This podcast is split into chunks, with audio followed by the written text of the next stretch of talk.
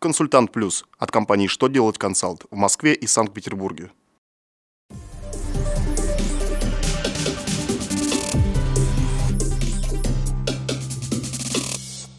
Добрый день! Для вас работает служба информации телеканала «Что делать ТВ» в студии Ольга Тихонова.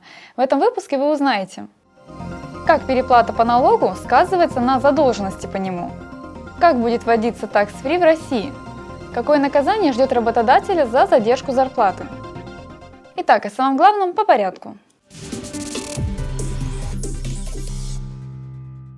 В своем официальном письме Минфин России сообщает о том, что при расчете штрафа за неуплату налога инспекции необходимо учитывать размер имеющейся у компании переплаты по нему. Если сумма переплаты равна или больше суммы задолженности, то компанию нельзя привлечь к ответственности по статье 122 Налогового кодекса.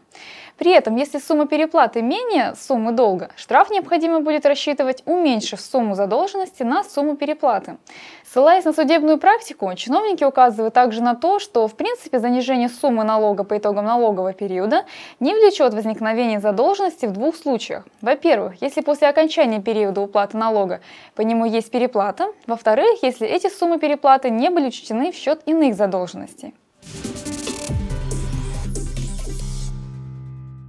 В будущем году в России начинается экспериментальное и поэтапное введение системы Tax Free, благодаря которой иностранные туристы смогут возвращать НДС купленных в России товаров в размере 18%. Практика, давно действующая за рубежом, в нашей стране находится только на стадии разработки. Ожидается, что эксперимент по введению Tax Free пройдет в два этапа. В первом, который стартует 1 января 2017 года, примут участие не более пяти крупных магазинов, ориентировочно из Москвы, Санкт-Петербурга и Казани. На втором этапе, с 1 июля 2017 года, проект будет запущен в полную силу. Сообщается, что минимальная сумма покупки, с которой туристы смогут вернуть налог в размере 18%, 10 тысяч рублей. В настоящее время ведутся переговоры с крупнейшими операторами Tax Free.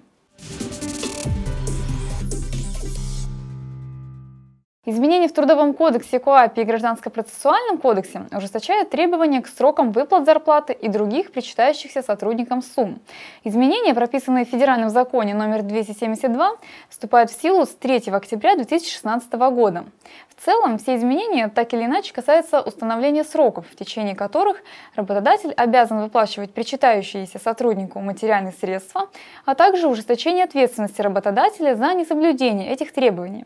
В частности, в законе указано, что теперь при неполной выплате в установленный срок заработной платы и других выплат, причитающихся работнику, размер денежной компенсации будет исчисляться исходя из фактически невыплаченных срок сумм. На этом у меня вся информация. Благодарю вас за внимание и до новых встреч!